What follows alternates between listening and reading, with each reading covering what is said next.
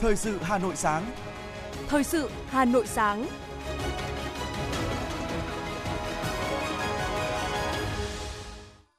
Hồng Hạnh và Bảo Nhật xin được đồng hành cùng quý thính giả trong 30 phút của chương trình Thời sự sáng ngày hôm nay, thứ ba ngày 8 tháng 11 năm 2022. Những nội dung chính sẽ được đề cập đến trong chương trình. Lễ trao huy hiệu 40 năm tuổi Đảng tặng đồng chí Nguyễn Xuân Phúc, Ủy viên Bộ Chính trị, Chủ tịch nước Cộng hòa xã hội chủ nghĩa Việt Nam. 53 tác phẩm đoạt giải báo chí toàn quốc vì sự nghiệp giáo dục Việt Nam. Cả nước đã có 112 ca tử vong do sốt xuất huyết. Trong phần tin thế giới, meeting kỷ niệm 105 năm cách mạng tháng 10 Nga. Dân số thế giới sắp chạm ngưỡng 8 tỷ người. Sau đây là nội dung chi tiết. Thưa quý vị và các bạn, nhân dịp kỷ niệm 105 năm cách mạng tháng 10 Nga, mùng 7 tháng 11 năm 1917, mùng 7 tháng 11 năm 2022, thực hiện quyết định của Ban Thường vụ Đảng ủy khối các cơ quan trung ương, tại Phủ Chủ tịch, Đảng bộ Văn phòng Chủ tịch nước đã tổ chức trang trọng lễ trao huy hiệu 40 năm tuổi Đảng tặng đồng chí Nguyễn Xuân Phúc, Ủy viên Bộ Chính trị, Chủ tịch nước Cộng hòa xã hội chủ nghĩa Việt Nam. Các đồng chí Ủy viên Bộ Chính trị Võ Văn Thường, Thường trực Ban Bí thư, Trương Thị Mai, Bí thư Trung ương Đảng, trưởng ban tổ chức Trung ương, Phan Đình Trạc, Bí thư Trung ương Đảng, trưởng ban nội chính Trung ương dự buổi lễ. Tổng Bí thư Nguyễn Phú Trọng, Thủ tướng Chính phủ Phạm Minh Chính, Chủ tịch Quốc hội Vương Đình Huệ, nhiều đồng chí lãnh đạo, nguyên lãnh đạo Đảng, Nhà nước gửi lãng hoa chúc mừng. Thay mặt Bộ Chính trị, Ban Bí thư Trung ương Đảng, đồng chí Võ Văn Thưởng trân trọng trao huy hiệu 40 năm tuổi Đảng tặng đồng chí Nguyễn Xuân Phúc.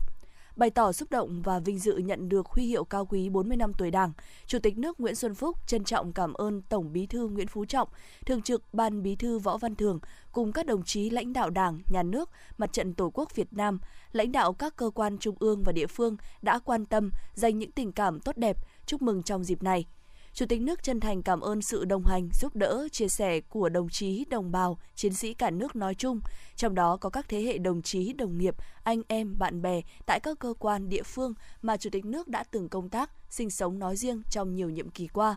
Chủ tịch nước bày tỏ tin tưởng chắc chắn rằng dưới sự lãnh đạo của Trung ương Đảng, Bộ Chính trị và Ban Bí thư, đứng đầu là Tổng Bí thư Nguyễn Phú Trọng, toàn Đảng, toàn dân, toàn quân sẽ hoàn thành thắng lợi các mục tiêu, nhiệm vụ phát triển đất nước mà Đại hội 13 của Đảng đã đề ra, phấn đấu xây dựng một nước Việt Nam hòa bình, thống nhất, độc lập, dân chủ, giàu mạnh, vững bước đi lên chủ nghĩa xã hội. Quân ủy Hai Bà Trưng đã tổ chức lễ trao huy hiệu Đảng đợt ngày 7 tháng 11 năm 2022 tặng đảng viên thuộc Đảng bộ quận. Tham dự có Ủy viên Bộ Chính trị, Bí thư Thành ủy, Trường đoàn đại biểu Quốc hội thành phố Hà Nội Đinh Tiến Dũng, Ủy viên Trung ương Đảng, Phó Bí thư Thường trực Thành ủy Nguyễn Thị Tuyến, Ủy viên Ban Thường vụ Thành ủy, Trưởng ban tổ chức Thành ủy Vũ Đức Bảo. Đợt này, Đảng bộ quận Hai Bà Trưng có 299 đảng viên được nhận huy hiệu Đảng, trong đó có 16 đồng chí nhận huy hiệu 75 năm tuổi Đảng, một đồng chí được tặng huy hiệu 75 năm tuổi Đảng, hai đồng chí nhận huy hiệu 70 năm tuổi Đảng, 4 đồng chí nhận huy hiệu 65 năm tuổi Đảng, 33 đồng chí nhận huy hiệu 60 năm tuổi Đảng, 91 đồng chí nhận huy hiệu 55 năm tuổi Đảng, một đồng chí được truy tặng huy hiệu 55 năm tuổi Đảng và 27 đồng chí nhận huy hiệu 50 năm tuổi Đảng. Phát biểu tại buổi lễ, Bí thư Thành ủy Hà Nội Đinh Tiến Dũng khẳng định huy hiệu Đảng thể hiện sự ghi nhận của Đảng, Nhà nước và nhân dân đối với quá trình phấn đấu rèn luyện phẩm chất chính trị và sự cống hiến của các đảng viên đối với sự nghiệp cách mạng của Đảng và dân tộc. Bí thư Thành ủy Đinh Tiến Dũng chúc các đảng viên nhận được huy hiệu Đảng, đặc biệt là các đảng viên lão thành, dồi dào sức khỏe, trường thọ và có thật nhiều niềm vui hạnh phúc trong cuộc sống. Chúc Đảng bộ quận Hai Bà Trưng thực hiện thắng lợi các mục tiêu, chỉ tiêu, nhiệm vụ năm 2022 và nhiệm kỳ 2020-2025. Ủy viên Trung ương Đảng, Phó Bí thư Thành ủy, Chủ tịch Ủy ban nhân dân thành phố Hà Nội Trần Sĩ Thanh vừa chủ trì cuộc làm việc với lãnh đạo huyện Thanh Oai về tình hình phát triển kinh tế xã hội, an ninh quốc phòng 10 tháng năm 2022, nhiệm vụ trọng tâm 2 tháng cuối năm và triển khai dự án đường vành đai 4 vùng thủ đô Hà Nội. Kết luận buổi làm việc, Chủ tịch Ủy ban nhân dân thành phố Hà Nội Trần Sĩ Thanh ghi nhận về kết quả toàn diện trong các lĩnh vực công tác của Đảng bộ, chính quyền và nhân dân huyện Thanh Oai trong thời gian qua đồng thời tin tưởng cuối năm 2022, huyện sẽ đạt được những kết quả tốt hơn. Riêng về những vướng mắc liên quan đến khu đô thị Thanh Hà Sinsco 5, Ủy ban Nhân dân thành phố sẽ có một buổi làm việc riêng trong tháng 11 năm 2022, đề xuất với Ban Thường vụ Thành ủy để giải quyết triệt để những vướng mắc kéo dài, bảo đảm quyền lợi chính đáng cho người dân và doanh nghiệp. Liên quan đến dự án đường vành đai 4 vùng thủ đô Hà Nội, Chủ tịch Ủy ban nhân dân thành phố Hà Nội nhấn mạnh, thời gian không còn nhiều, đề nghị huyện cùng các sở ngành liên quan ưu tiên toàn tâm toàn lực cho công tác hoàn thành các cơ chế chính sách, di chuyển mộ để giải phóng mặt bằng, bảo đảm quyền lợi cho người dân. Chủ tịch Ủy ban nhân dân thành phố Hà Nội Trần Sĩ Thanh đã ký ban hành quyết định về việc kiện toàn Hội đồng Nghĩa vụ Quân sự thành phố Hà Nội. Theo quyết định, Hội đồng Nghĩa vụ Quân sự thành phố Hà Nội gồm 21 thành viên, trong đó Chủ tịch Ủy ban nhân dân thành phố Hà Nội Trần Sĩ Thanh là chủ tịch hội đồng. Hội đồng có nhiệm vụ giúp Ủy ban nhân dân thành phố chỉ đạo, kiểm tra, đôn đốc cơ quan tổ chức thực hiện việc đăng ký nghĩa vụ quân sự và quản lý công dân trong độ tuổi thực hiện nghĩa vụ quân sự, chuẩn bị cho công dân phục vụ tại ngũ, kế hoạch tuyển chọn, gọi công nhân nhập ngũ và thực hiện nghĩa vụ tham gia công an nhân dân, huấn luyện hạ sĩ quan, binh sĩ dự bị và thực hiện các chế độ chính sách đối với hạ sĩ quan, binh sĩ trên địa bàn. Chỉ đạo hướng dẫn hoạt động của Hội đồng Nghĩa vụ quân sự các quận, huyện, thị xã thuộc thành phố Hà Nội, đồng thời giúp Chủ tịch Ủy ban nhân dân thành phố xem xét và giải quyết khiếu nại, tố cáo của công dân trong việc thực hiện pháp luật về nghĩa vụ quân sự. Bộ Tư lệnh Thủ đô Hà Nội là cơ quan thường trực của Hội đồng Nghĩa vụ quân sự thành phố Hà Nội. Ban Thường vụ Thành ủy Hà Nội vừa ban hành đề án về thí điểm thi tuyển chức danh trưởng phòng, phó trưởng phòng và tương đương thuộc các ban đảng, văn phòng Thành ủy và Ủy ban Mặt trận Tổ quốc, các tổ chức chính trị xã hội thành phố, trường đào tạo cán bộ Lê Hồng Phong, báo Hà Nội mới. Theo đó, việc thí điểm thi tuyển nhằm phát hiện, thu hút, trọng dụng những người có đức, có tài, đủ tiêu chuẩn, phát huy được phẩm chất, trình độ, năng lực, kinh nghiệm, nâng cao chất lượng đội ngũ công chức, viên chức, giữ chức vụ cấp trưởng, cấp phó phòng tại các ban đảng, văn phòng thành ủy và Ủy ban Mặt trận Tổ quốc, các tổ chức chính trị xã hội thành phố. Trường đào tạo cán bộ Lê Hồng Phong, báo Hà Nội mới để đóng góp sức lực, trí tuệ cho sự phát triển của cơ quan, đơn vị, qua đó góp phần xây dựng và phát triển thủ đô, đất nước trong tình hình mới, tạo môi trường cạnh tranh lành mạnh, từng bước đổi mới quy trình bổ nhiệm cán bộ lãnh đạo quản lý, tránh tình trạng cục bộ khép kín trong công tác quy hoạch, bổ nhiệm cán bộ lãnh đạo, tạo điều kiện động lực để cán bộ, công chức, viên chức phấn đấu, rèn luyện, học tập và có cơ hội để tham gia công tác lãnh đạo, quản lý, tạo tính năng động trong công tác cán bộ.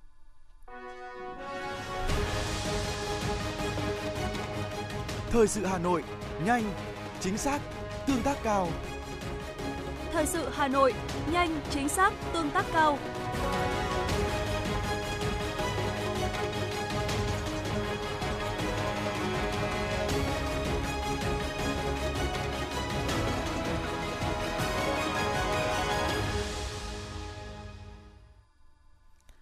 Quý vị và các bạn, sau thời gian phát động, Giải báo chí toàn quốc vì sự nghiệp giáo dục Việt Nam đã nhận được gần 800 tác phẩm dự thi thuộc 4 loại hình báo chí: báo in, báo điện tử, phát thanh và truyền hình. Từ những tác phẩm này, Hội đồng Trung khảo đã đề xuất một giải đặc biệt, 4 giải nhất, 8 giải nhì, 12 giải ba, 28 giải khuyến khích và hai nhân vật tiêu biểu trong hai tác phẩm đoạt giải.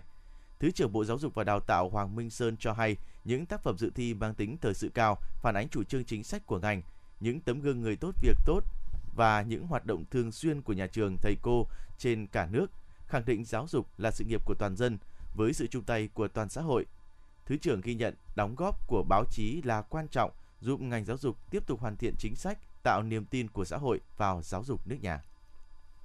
nhằm đánh giá kết quả phong trào công nhân viên chức lao động và hoạt động của các cấp công đoàn thủ đô năm 2022, xây dựng chương trình công tác năm 2023. Liên đoàn Lao động thành phố Hà Nội cho biết đã lên kế hoạch khảo sát kết quả phong trào công nhân viên chức lao động thủ đô năm 2022. Theo đó, Liên đoàn Lao động thành phố Hà Nội sẽ tiến hành khảo sát kết quả phong trào công nhân viên chức lao động, hoạt động công đoàn năm 2022 tại 8 cụm thi đua trực thuộc Liên đoàn Lao động thành phố Hà Nội. Mỗi cụm thi đua được tiến hành khảo sát trong một buổi. Thời gian khảo sát từ ngày 16 tháng 11 đến 23 tháng 11 năm 2022 tại trụ sở cơ quan công đoàn của đơn vị trong cụm từ đó đánh giá kết quả thực hiện các nhiệm vụ, phân tích những vấn đề mới phát sinh, trách nhiệm triển khai thực hiện các chủ trương, định hướng mới của tổ chức công đoàn, những mô hình hoạt động lĩnh vực có chuyển biến rõ nét, nhất là trong nhiệm vụ đại diện chăm lo, bảo vệ quyền lợi ích hợp pháp chính đáng của đoàn viên người lao động.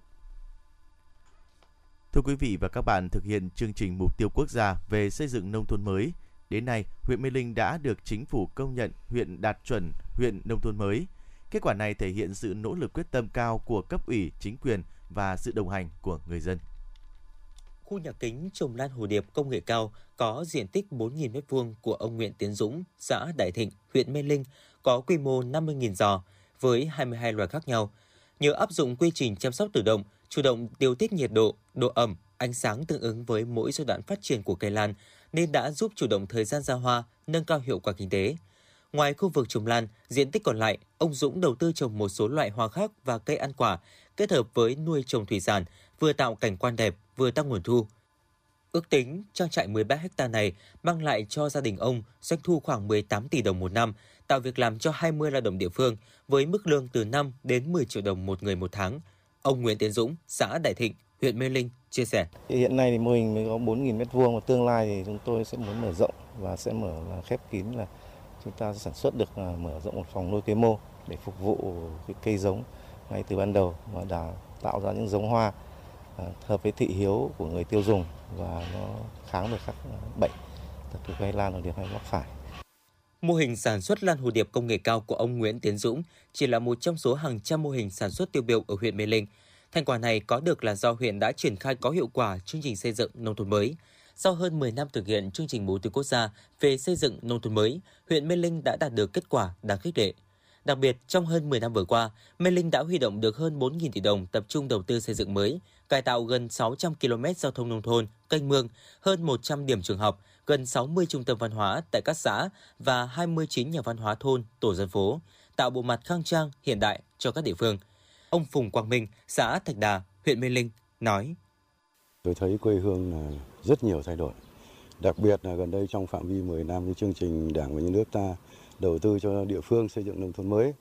thì hiện trạng là hiện nay so với ngày xưa là quá đẹp và nhân dân rất hồ hởi phấn khởi trên tinh thần là gì là hết sức là ủng hộ phong trào cũng như là gì là được hưởng thụ cái quyền lợi ờ, của phong trào mà đã tạo ra cho nhân dân. Bên cạnh xây dựng cơ sở hạ tầng, kinh tế xã hội của huyện cũng có bước phát triển khá. Hiện thu nhập bình quân trên địa bàn huyện đạt trên 65 triệu đồng một người một năm. Huyện cơ bản không còn hộ nghèo theo tiêu chuẩn mới của thành phố. Tỷ lệ lao động qua đào tạo đạt từ 80 đến 85%.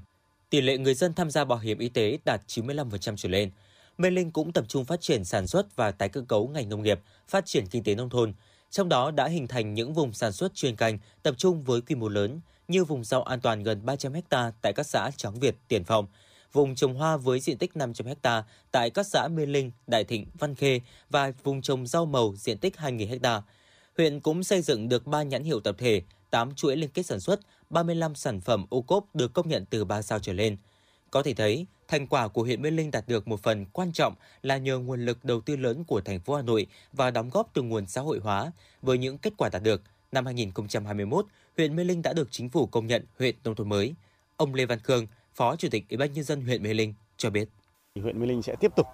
chỉ đạo ờ, các cấp các ngành, nhất là các xã thị trấn để tiếp tục đầu tư, duy trì và hoàn thiện các cái tiêu chí còn lại à, tiến tới để xây dựng các cái xã để tiếp tục hoàn thành công tác xây dựng nông thôn mới nâng cao. Năm 2022 và trong cả nhiệm kỳ 2025 thì với cái thực hiện cái nghị quyết của Đại hội Đảng bộ lần thứ 11 thì Ủy ban huyện sẽ thực hiện xây dựng các cái đề án và tập trung các cái nguồn kinh phí để duy trì các cái xã và à, xây dựng các cái xã còn lại để đạt được nông xã nông thôn mới nâng cao và tiến tới là huyện nông thôn mới nâng cao. Thời gian tới, Mê Linh tiếp tục quan tâm phát triển sản xuất, phân đấu đến năm 2025 đạt thu nhập bình quân 75 triệu đồng một người một năm, ứng dụng công nghệ cao trong nông nghiệp đạt 70%. Trong giai đoạn 2021-2025, huyện phấn đấu tiếp tục duy trì và nâng cao các tiêu chí nông thôn mới, tiến tới xây dựng nông thôn mới nâng cao, xã nông thôn mới kiểu mẫu, hướng tới phát triển nông thôn bền vững.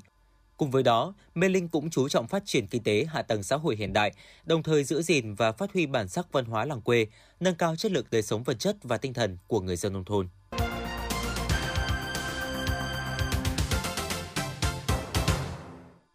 Thưa quý vị và các bạn, Hà Nội đã phê duyệt quy hoạch phân khu đô thị sông Hồng hồi tháng 3 vừa qua. Vấn đề mà nhiều chuyên gia, người dân quan tâm hiện nay là làm thế nào để huy động nguồn lực triển khai thực hiện quy hoạch, tranh thủ được những lợi ích của sự gia tăng giá trị đất cho phát triển hạ tầng.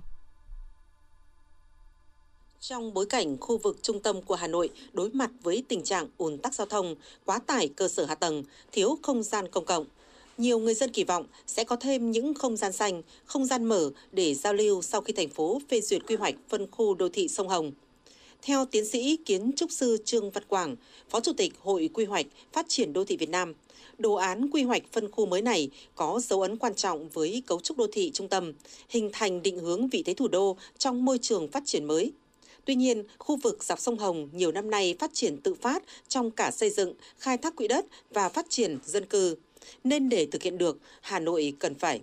quy hoạch này là cả một quá trình thì chắc chắn phải đưa ra các cái lộ trình đưa ra các chiến lược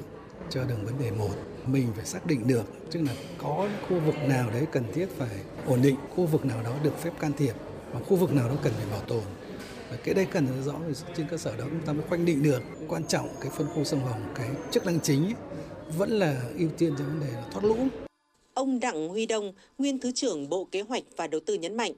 với vị trí nằm ngay sát khu vực trung tâm quận Hoàn Kiếm, đất ở khu vực ven sông Hồng rất có giá trị, trong đó có nhiều khu vực dân cư hiện hữu. Nếu Hà Nội để cho các doanh nghiệp được trực tiếp thương lượng và đền bù với người dân, thì toàn bộ lợi ích từ giá trị đất sẽ rơi vào tay của các nhà đầu tư tư nhân. Để tránh tình trạng này, vai trò của chính quyền địa phương và phương án đền bù cho người dân rất quan trọng. Nhà nước là phải nắm vai trò công trịch ở đấy để điều tiết. Tất cả đấy sau khi quy hoạch thì nhà nước thu hồi đền bù cho dân đấy là đền bù để người dân không bị thiệt hại hơn so với trước khi họ bị di rời. Cho nên là cái bài toán là phải quy về cái thu nhập của người dân trên mảnh đất đấy. Tức là sinh lời hiện tại của cái đất đấy là bao nhiêu thì tôi đền cho ông bà bấy nhiêu. Sau đó là đấu giá trên cơ sở cái quy hoạch. Xong thu tiền về để mà đầu tư kết cấu hạ tầng. Ông Đỗ Viết Chiến, nguyên Cục trưởng Cục Phát triển Đô thị cho rằng, với nguồn lực hạn chế, trước hết Hà Nội cần tiến hành phân loại các dự án để lựa chọn cách thức huy động vốn phù hợp. Trong đó, công khai các dự án có khả năng thu hồi vốn và sinh lời cho người dân, đặc biệt là các nhà đầu tư. Dự án không có khả năng sinh lời là những công trình công cộng phúc lợi và các dự án ở khu vực người dân đang ở. Ông Chiến cho rằng để tăng giá trị của đất, tăng thu cho ngân sách nhà nước thì nhà nước đầu tư hạ tầng, sau đó buộc phải thực hiện đấu giá. Trường hợp chưa đủ điều kiện mới chọn hình thức đấu thầu dự án có sử dụng đất. Cái hạ tầng cũng thế thôi, mình cũng phải phân loại nó ra thì mới biết được cái nào là cái nhà nước phải đầu tư và cái nào là cái huy động từ chính các nhà đầu tư. Có những cái hạ tầng khung mang tính chất gọi là xương sống sử dụng chung và kết nối khu vực chứ không phải chỉ riêng trong cái dự án đó. Thì cái đó trách nhiệm là đầu tư dự án ngoài hàng rào phải là nhà nước. Thế còn về dự án người ta trúng rồi thì trong danh giới dự án người ta sẽ lo. Nhà nước là ứng trước đầu tư hạ tầng không đó, thành ra đất sạch có hạ tầng, sau đó xuất đầu tư cái giá trị đất ấy lên. Tranh nhau hàng trăm lần á. Thế thì cái giá trị tranh lệch về đất đai đó thì mới vào được tay nhà nước. Và nhà nước lại dùng cái đó để mà triển khai tiếp các cái dự án hạ tầng khác. Phát biểu trong một hội thảo tổ chức mới đây, ông Trần Hoàng Linh, trưởng phòng quy hoạch kiến trúc Sở Quy hoạch Kiến trúc Hà Nội cho biết, sau khi quy hoạch được phê duyệt, 13 quận huyện đang triển khai những bước ban đầu để cụ thể hóa dự án này. Mà sau khi mà quy hoạch phê duyệt, các cấp chính quyền cũng như là các sở ngành phải triển khai. Ví dụ như là phải lập danh giới các cái khu dân cư và trên cơ sở danh giới đấy thì chúng ta sẽ triển khai các quy hoạch chi tiết để bảo tồn tôn tạo các cái khu dân cư nhằm cái bổ sung các cái hạ tầng xã hội, hạ tầng kỹ thuật cho các khu này. Theo các chuyên gia, có 3 yếu tố quan trọng đối với sự phát triển của một đô thị, bao gồm quy hoạch, chính sách và nguồn vốn. Đối với khu vực hai bên sông Hồng, bản quy hoạch phân khu đô thị sông Hồng được xem là công cụ quan trọng đối với công tác quản lý và cơ sở để triển khai các dự án. Tuy nhiên, để bản quy hoạch không chỉ nằm trên giấy, thì việc quản lý và triển khai quy hoạch đặc biệt quan trọng. Trong lựa chọn hướng phát triển đô thị hai bên sông sẽ quyết định đến tính bền vững của đô thị trong tương lai để Hà Nội có cơ hội phát triển mới, không làm gia tăng thêm những nguy cơ mới về quá tải hạ tầng giao thông. Chính quyền thành phố, các địa phương cần bám sát mục tiêu phát triển là xây dựng trục cảnh quan cây xanh, công viên, mặt nước, tôn trọng thiên nhiên, tôn trọng mặt nước.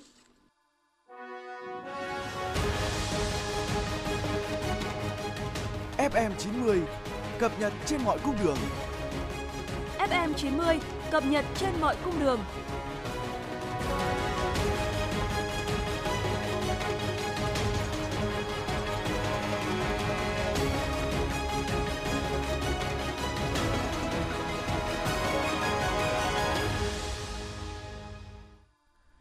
Xin chuyển sang một số những thông tin đáng chú ý khác. Phó Giám đốc Sở Giao thông Vận tải Hà Nội Trần Hữu Bảo cho biết đang phối hợp với các đơn vị liên quan, liên ngành đưa ra các giải pháp khắc phục giảm ùn tắc trên trục đường Nguyễn Xiển. Theo ông Trần Hữu Bảo, đường Nguyễn Xiển hiện có lưu lượng giao thông lớn so với thiết kế. Trong khi đó, thì dự án xây dựng nhà máy xử lý nước thải Yên Xá, huyện Thanh Trì cũng là dự án trọng điểm của thành phố. Hiện Sở đang nghiên cứu một số giải pháp đang được chuyên gia, các đơn vị đề xuất nhằm giúp cải thiện ùn tắc giao thông trên tuyến đường, như quây rào di động khu vực thi công thay vì rào cứng như hiện nay, chỉ thi công dự án sau giờ cao điểm. Đề nghị lực lượng cảnh sát giao thông phân luồng xe ô tô như xe tải, xe khách, xe hợp đồng đi làn trên cao. Ngay đó quay đầu tại khu vực nhánh xuống,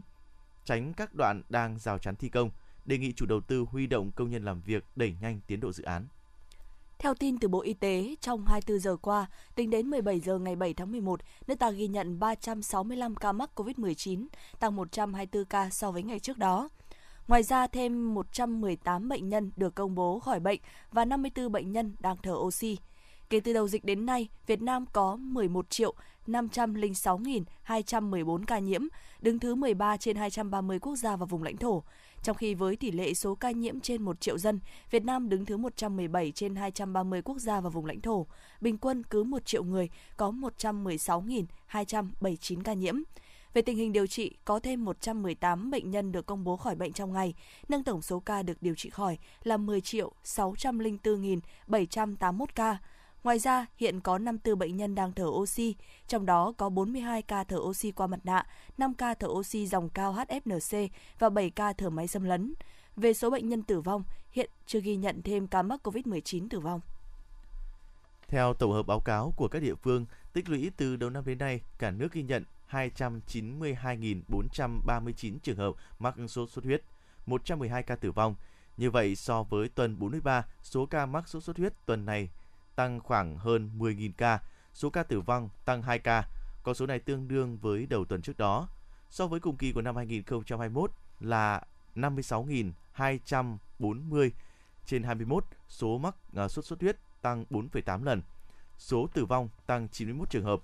Dự báo trong thời gian tới, số mắc và tử vong tiếp tục diễn biến phức tạp và số mắc ở mức cao do cao điểm mùa dịch hàng năm từ tháng 7 đến hết năm.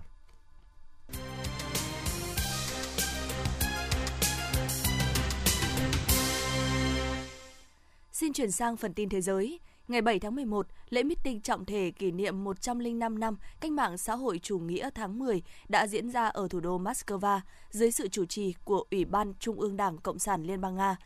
Trước lễ meeting là lễ đặt hoa tại lăng Vladimir Ilyich Lenin trên quảng trường đỏ. Các hoạt động kỷ niệm đồng thời được tổ chức ở một số thành phố khác của nước Nga. Ủy ban Trung ương Đảng Cộng sản Liên bang Nga phái Đảng Cộng sản Nga ở Duma quốc gia Ủy ban thành phố Moscow và Ủy ban các khu vực của Đảng Cộng sản Liên bang Nga, Ban chấp hành Đoàn Thanh niên Cộng sản Lenin cùng các tổ chức xã hội của phong trào yêu nước nhân dân cánh tả đã tiến hành lễ đặt vòng hoa và hoa tại lăng Vladimir Ilyich Lenin trên quảng trường đỏ. Kể từ ngày 1 tháng 1 năm 2023, Croatia sẽ trở thành thành viên thứ 20 của khu vực đồng euro.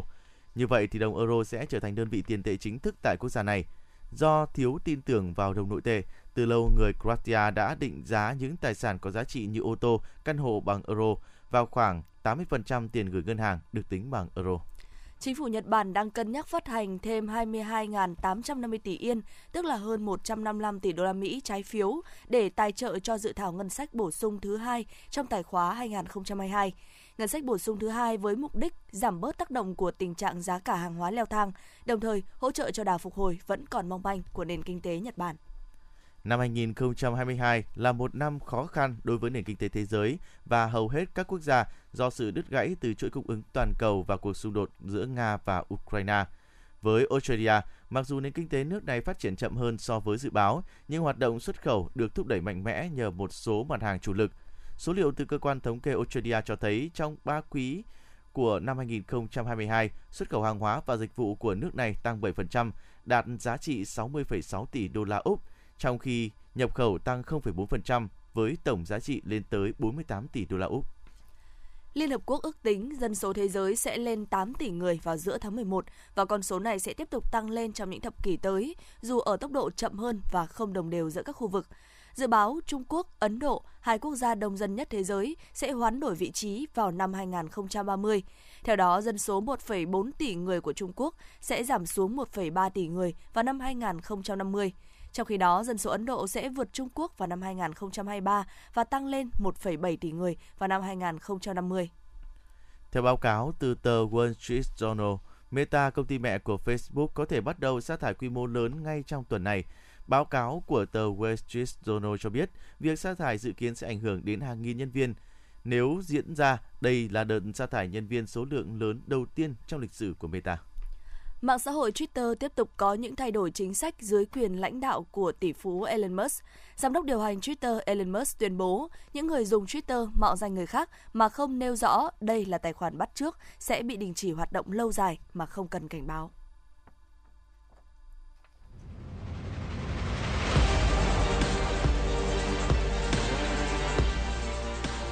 Bản tin thể thao Bản tin thể thao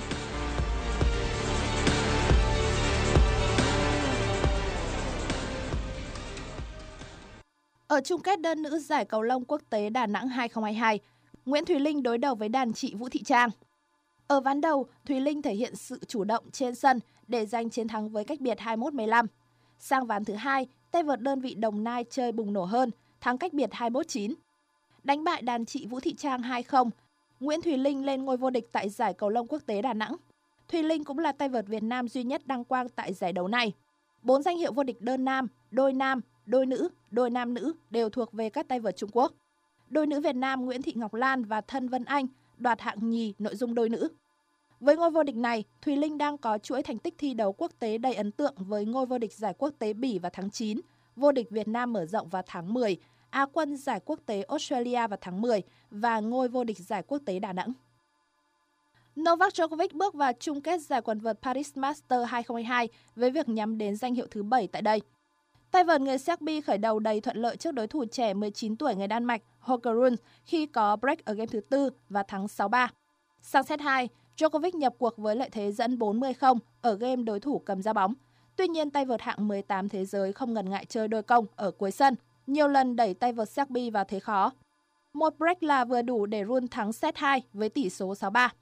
Set 3 là cuộc rượt đuổi đầy hấp dẫn giữa cả hai tay vợt. Bước ngoặt của trận đấu đã đến khi Holger bẻ game ra bóng của đàn Anh ở game thứ 11. Tận dụng cơ hội đó, tay vợt 19 tuổi đã thắng 7 năm trong set 3, qua đó lên ngôi tại Paris Masters 2022. Đây cũng là lần đầu tiên anh vô địch một giải Master 1000. Ở trận đấu cuối cùng của bảng A giải quần vợt WTA Final 2022, Iga Swiatek đã có cuộc đối đầu với tay vợt nữ số 4 thế giới Coco Gauff. Tay vợt người Ba Lan tỏ ra vượt trội trong mọi tình huống ngay từ những game đầu tiên, trong khi Coco Gauff càng chơi càng tỏ ra xuống sức trước người đàn chị. Coco Gauff chịu các vợt sau 2 set với các tỷ số 3-6 và 0-6. Ở trận đấu diễn ra trước đó, Caroline Garcia và Daria Kasakina đã cống hiến cho các khán giả một trận đấu kịch tính hơn.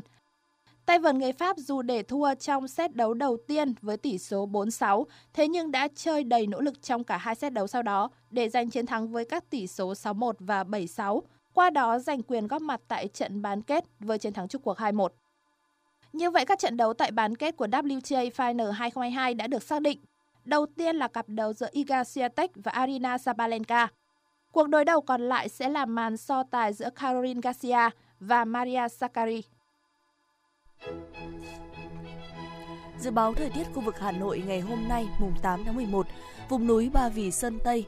ngày nắng đêm không mưa, sáng sớm có sương mù nhẹ, cao nhất 28 độ, thấp nhất 20 độ. Ngoại thành từ Phúc Thọ tới Hà Đông, ngày nắng đêm không mưa, sáng sớm có sương mù nhẹ, nhiệt độ cao nhất 29 độ, thấp nhất 21 độ. Phía Nam từ Thanh Oai, Thường Tín đến Ứng Hòa, ngày nắng đêm không mưa, sáng sớm có sương mù nhẹ, nhiệt độ cao nhất 29 độ, thấp nhất 21 độ khu vực Mê Linh, Đông Anh, Sóc Sơn, ngày nắng, đêm không mưa, sáng sớm có sương mù nhẹ, nhiệt độ cao nhất 28 độ, thấp nhất 20 độ. Trung tâm thành phố Hà Nội, ngày nắng, đêm không mưa, sáng sớm có sương mù nhẹ, nhiệt độ cao nhất 29 độ, thấp nhất 21 độ. Quý vị và các bạn vừa nghe chương trình thời sự của Đài Phát thanh và Truyền hình Hà Nội, chỉ đạo nội dung Nguyễn Kim Khiêm, chỉ đạo sản xuất Nguyễn Tiến Dũng, tổ chức sản xuất đạo diễn Kim Oanh, phát thanh viên Hồng Hạnh Bảo Nhật cùng kỹ thuật viên Kim Thoa thực hiện. Xin hẹn gặp lại quý vị trong những chương trình thời sự tiếp theo.